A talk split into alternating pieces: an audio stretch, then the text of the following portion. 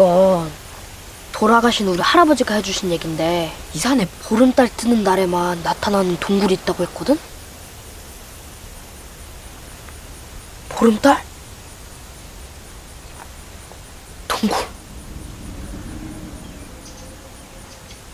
너네 할아버지 정신병원 했지 않았냐? 정신병원 아니라 요양병원이라고 야, 근데 계속 얘기해봐. 아니 뭐그 동굴에 들어가면 요괴한테 시간을 뺏겨서 아이는 어른이 되고 어른은 노인이 된다 그런 안 뺏겼잖아. 너 왜 자꾸 말을 끊니? 어, 내 말이 맞잖아. 아무튼 끊었잖아 좀 끊지 좀 마라 좀 어? 왜 그래? 나 머리핀이 없어졌어. 깜짝이야 난 또 뭐라고 어딨지? 안에서 떨어뜨리고 온 거 아니야? 야 같이 찾아보자 8월 2일 수요일 FM 영화 음악 시작하겠습니다. 저는 김세윤이고요. 오늘 오프닝은 2016년에 개봉한 영화죠. 엄태화 감독의 가려진 시간의 한 장면. 그리고 이어서 들려드린 곡은 영화의 엔딩곡이에요. 이게 정식 음원으로 나와 있진 않고요. 어, 그래서 영화에서 직접 그 엔딩곡 부분을 들려드렸습니다. 한희정의 바다가 된 너. 엄태화 감독이 노래의 가사를 썼고요. 달파란 음악 감독이 곡을 붙였습니다. 바다가 된 너. 그 전에 들려드린 장면은요, 이 가려진 시간이라는 영화의 본격적인 이야기가 시작되는 장면이에요. 보름달이 뜬 날에만 생기는 동굴이 있다. 라는 마을의 전설을 소개하죠. 어, 왜냐면 조금 전에 그 산속의 어떤 동굴에서 음, 이상하게 생긴, 뭐, 공룡 알처럼 생긴 그런 돌멩이 하나를 들고 나왔거든요. 돌이기도 한 것 같고 아닌 것 같기도 하고, 뭐, 화석 같기도 하고요. 그거를 아이들이 지켜보면서 하는 이야기였는데, 이야기가 끝날 무렵에 수린이가 머리핀을 그 동굴 속에 빠뜨리고 온 걸 알게 됩니다. 그래서 그 머리핀을 찾으러 다시 들어갔다가 기묘한 일이 생기게 되죠. 수린이를 제외한 다른 아이들이 감쪽같이 사라져요. 그러다가 얼마 뒤에 자신이 바로 그 사라진 아이 중에 한 명인 성민이라고 주장하는 어느 어른이 나타나게 되면서 이 기묘한 이야기가 더 깊어지는 거죠. 영화 가려진 시간. 그 성민이의 어른이 된 모습을 강동원 씨가 연기하고 있습니다. 이 영화는 왜 흥행이 안 됐을까요? 저 이 영화 재밌었거든요.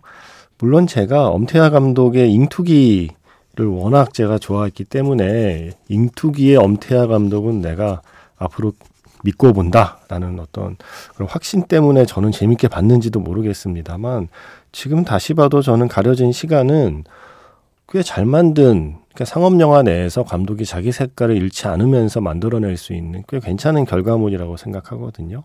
이야기를 곱씹어 볼수록 그리고 장면을 좀 다시 떠올려 볼수록 음 구름이 뭉게뭉게 그 크기를 좀 키워내는 것처럼 어떤 그런 생각들이 뭉게뭉게 자꾸 새로운 생각들이 피어나는 영화라고 저는 생각하고요. 아, 보름달이 떴더라고요. 혹시 주변에 무슨 굴 같은 거 있으면 들어가지 마세요. 네, 아닌가? 들어가야 되나? 그래야 뭔가 영화 같은 일이 생길까요? 뭔가 보름달이 뜨면 평소 같으면 믿지 않을 이야기도 좀 믿게 되는 것 같고요. 그 어떤 상상의 동굴이라는 게 마음속에 이렇게 생겨나는 것 같고요. 그런 밤이기도 해서 떠올린 장면과 영화기도 했고요. 무엇보다 바로 이 가려진 시간의 감독 엄태화 감독의 신작 콘크리트 유토피아가 곧 개봉을 앞두고 있기 때문입니다. 오, 영화 굉장합니다. 영화 진짜 잘 나왔습니다. 믿고 기다린 보람이 있는 엄태화 감독의 신작이었습니다. 그래서 제가 콘크리트 유토피아를 어제 보고 와서 이 가려진 시간 또 떠올려 봤고요. 그리고 엄태화 감독님 이번 주 매직아워 스페셜 F 초대 손님으로 일찌감치 모셔 놓았습니다. 이제 영화 봤으니까 감독님 만나서 궁금한 거 많이 물어볼게요. 이번 주 토요일 매직아워 스페셜 F 영화 콘크리트 유토피아 그리고 오늘 오프닝에 소개한 영화 가려진 시간의 감독 엄태화 감독님 인터뷰 많이 기대해 주세요. 문자 번호 샵 8000번이고요. 짧은 건 50원, 긴 건 100원의 추가 정보 이용료가 붙습니다. 스마트 라디오 미니 미니 어플은 무료이고요. MBC 홈페이지 들어오셔서 라디오에 FM 영화 음악 페이지에 들어오시면요. 여름 계절 버전의 홈페이지 이미지가 보일 겁니다. 거기에 사연과 신청곡 게시판에 글을 남기시거나 아니면 말로 하는 신청곡 게시판에 음성 파일로 어, 사연과 신청곡을 올리시거나 예, 하셔도 되고요. 아니면 카카오톡 채널 FM 영화 음악으로도 사연과 신청곡 남겨주시면 됩니다. 사람 그렇게 쉽게 안 변하잖아요. 네. 1차원 선곡 하는 버릇이 있는 DJ는 계속 1차원 선곡을 하게 됩니다. 콘크리트 유토피아 얘기가 나와서 콘크리트 블론드의 어, 부끄럽다. Everybody Knows 준비했습니다. 영화 볼륨을 높여라 사운드 트랙이고요. 아, 볼륨을 높여라 기억하는 분, 네. 옛날 사람들, 아, 크리스찬 슐레이터를 볼륨을 높여라의 배우로 기억하는 또 그 세대가 있죠. 이거 나중에 다른 영화에서 약간 퀴즈처럼 나와요. 심야의 FM 혹시 기억하세요? 유지태 씨하고 수혜 씨 나왔던 영화.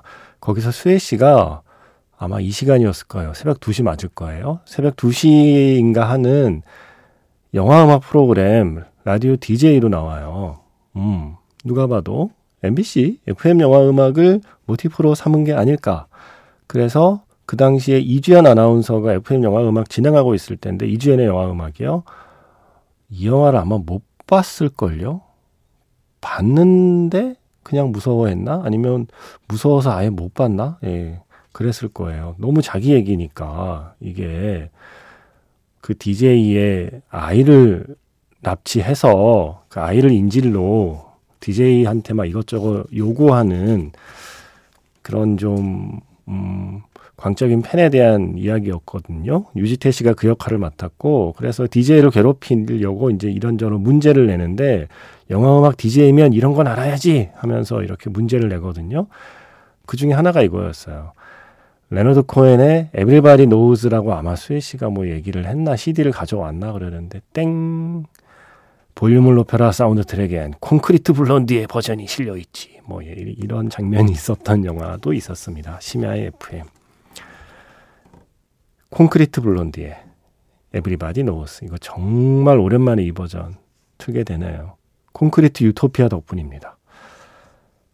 아, 이지연 씨. 작가님, 오늘 아침 정지영입니다에 출연하셔서 horror movie 특집 한 거 잘 들었습니다. 아침 방송에서는 또 다른 텐션을 보여주시는 작가님 반가웠어요. 예. 제가 정말 끌어모을 수 있는 텐션은 다 끌어모아서 하는 게 그 정도입니다. 그래도 아침이니까 좀 뭐 해야 될 것 같아서. 그런데요, 저 대학교 1학년 때 대학 국어 작문이라는 필수 교양 수업이 있었는데 그때 교수님이 영화 주온을 보고 레포트 써오라는 숙제를 내주신 적이 있어요. 장면 묘사에 초점을 맞춰 써오라고 하셨는데 눈을 뜨고 본 장면이 거의 없어서 숙제할 때 애먹었던 기억이 생각나네요. 아마도 교수님이 학생들 골탕 먹이려고 이런 영화를 고르신 건가 하는 생각까지 했었네요 하셨는데 이건 뭐 100%인데요. 국어 장문 시간에 왜 주온을 봐? 이거 골탕 먹이려고 한 겁니다. 덕분에 영화 주온을 떠올리면 새내기 시절 생각이 납니다. 라고 하셨어요. 제가 오늘 아침에 출연하는데 여름이니까 공포영화 특집 해주시면 안 되냐고 그래서 어, 제가 생각하는 제 기준에 가장 무서웠던 공포영화 레전드 공포영화 주온하고요. 최근에 본 영화 중에 그래도 가장 좀 쫄깃했던 영화 해서 Man in the Dark 두 개를 소개했어요. 귀신 호러 하나, 살인마 호러 하나. 귀신이 무서운 영화 하나, 인간이 무서운 영화 하나, 뭐 이렇게 해서 두 편을 소개했는데 아침이니까 아침 방송이니까 괜찮을 줄 알고 했는데 되게 순하게 했거든요. 근데 아침인데도 무서워서 못 듣겠다고 하시는 분들이 꽤 많아서 좀 당황했네요. 왜 다들 이렇게 심약하십니까? 제가 새벽에 안 하잖아요. 그래서 예. 그냥 가끔 그렇게 낮 시간대 방송에 초대받으면 가서 할게요. 지금도 뭐 하고 싶은 얘기가 막 많지만 입이 근질근질하지만 참겠습니다.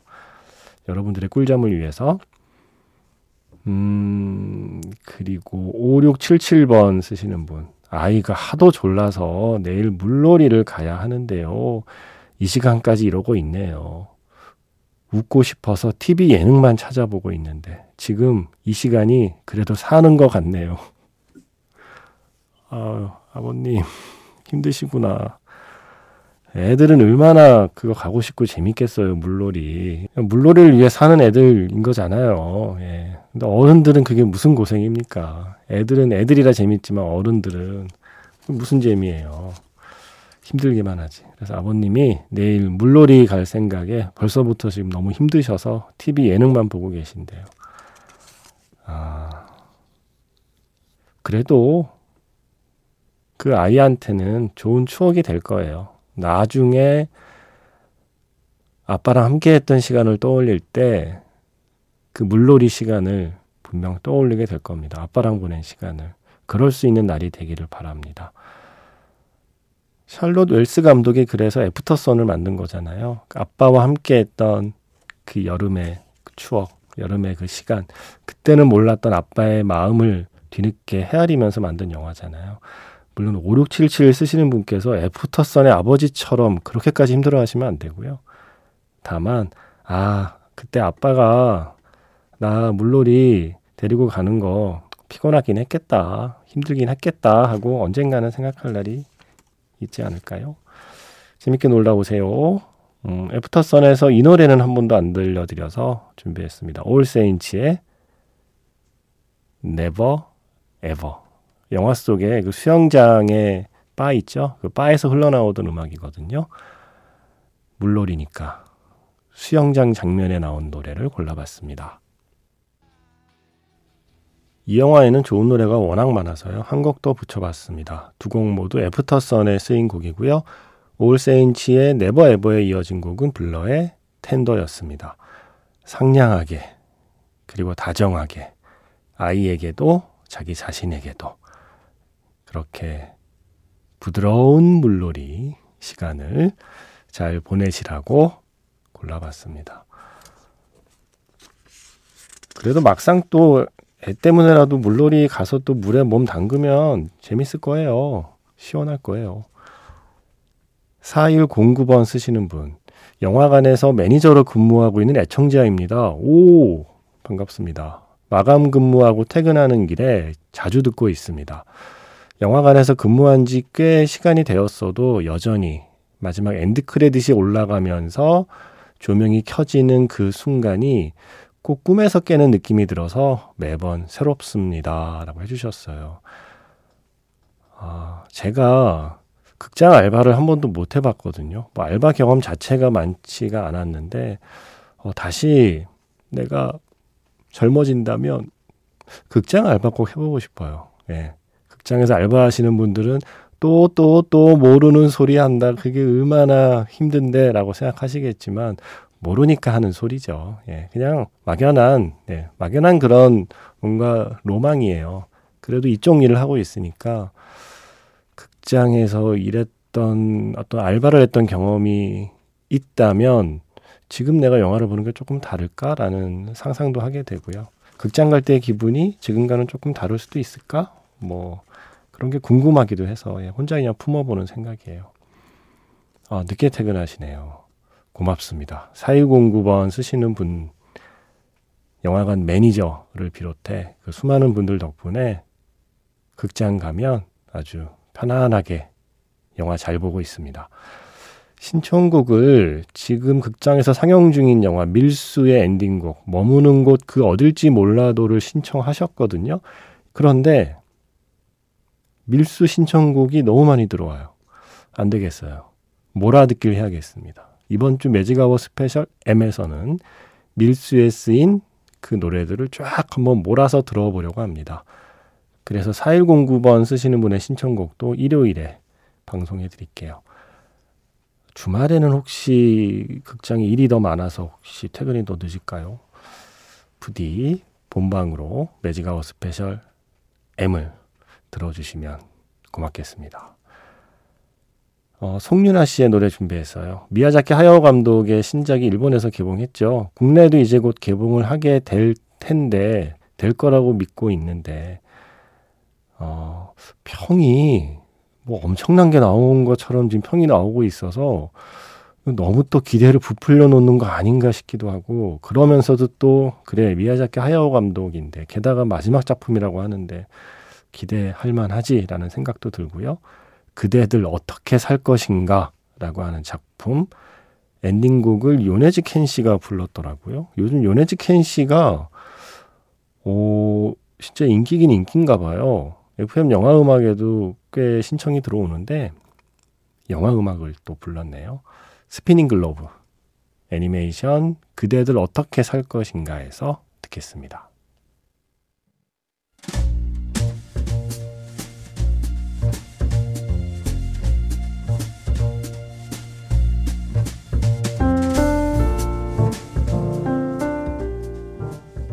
다시 꺼내보는 그 장면, 영화 자판기.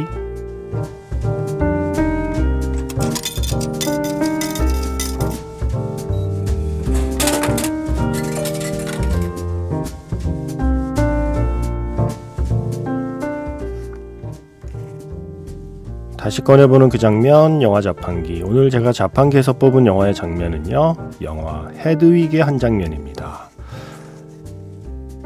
여자가 되는 시도는 실패로 돌아갔습니다. 하지만 여자로 사는 시간은 포기할 수 없죠. 가발을 쓰고 화장을 하고 무대에 올라 노래를 부를 때 그 순간만큼은 내가 원하는 나 자신이 됩니다.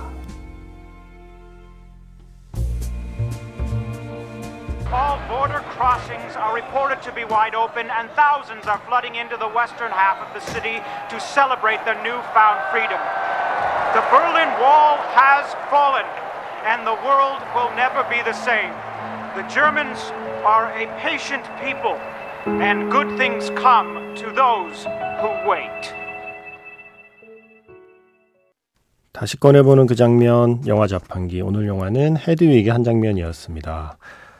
존 카메론 미첼이 직접 부른 Wig in a Box, 상자 안의 가발이라는 노래였습니다.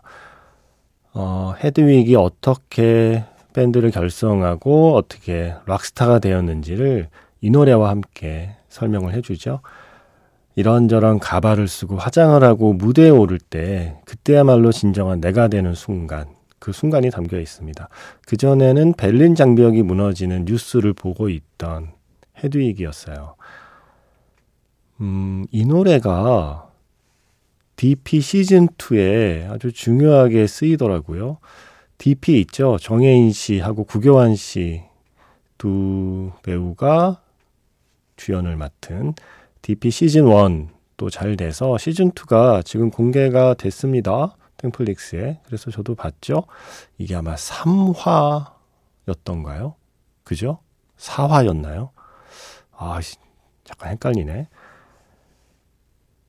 거기에 나온 에피소드 중에 이 Wig in a Box를 부르는 인물이 있습니다. 배나라 배우가 연기하는. 나중에 Midnight Radio 그 노래도 이 DP 시즌2에 또 흐르기도 하고요. 그 에피소드에 조금 슬프기도 했고요. 음, 장희수 씨도 DP2를 바로 보셨군요. 최현욱 배우, 맞아요. 25, 21에 나왔던 최현욱 배우도 여기 나오는데, 연기 너무 잘하지 않나요? 하시고. 그리고 재방송. 이게 손석구 배우가 연출한 단편이잖아요. 그래서 그때 FM 영화음악에 출연을 했었죠. 최이서 배우이자 감독과 함께. 바로 손석구 배우가 연출한 단편 영화 재방송의 주인공, 임성재 배우도 또 함께 출연하거든요. 그래서 배우들 너무 연기 잘하고 반가웠다라는 말씀과 함께 DP2 잘 봤다, 잘 만들었다, DP3도 나올 것 같다, 음악도 좋다, 이렇게 쭉 해주셨는데, 음, 저는 조금 아쉬웠어요.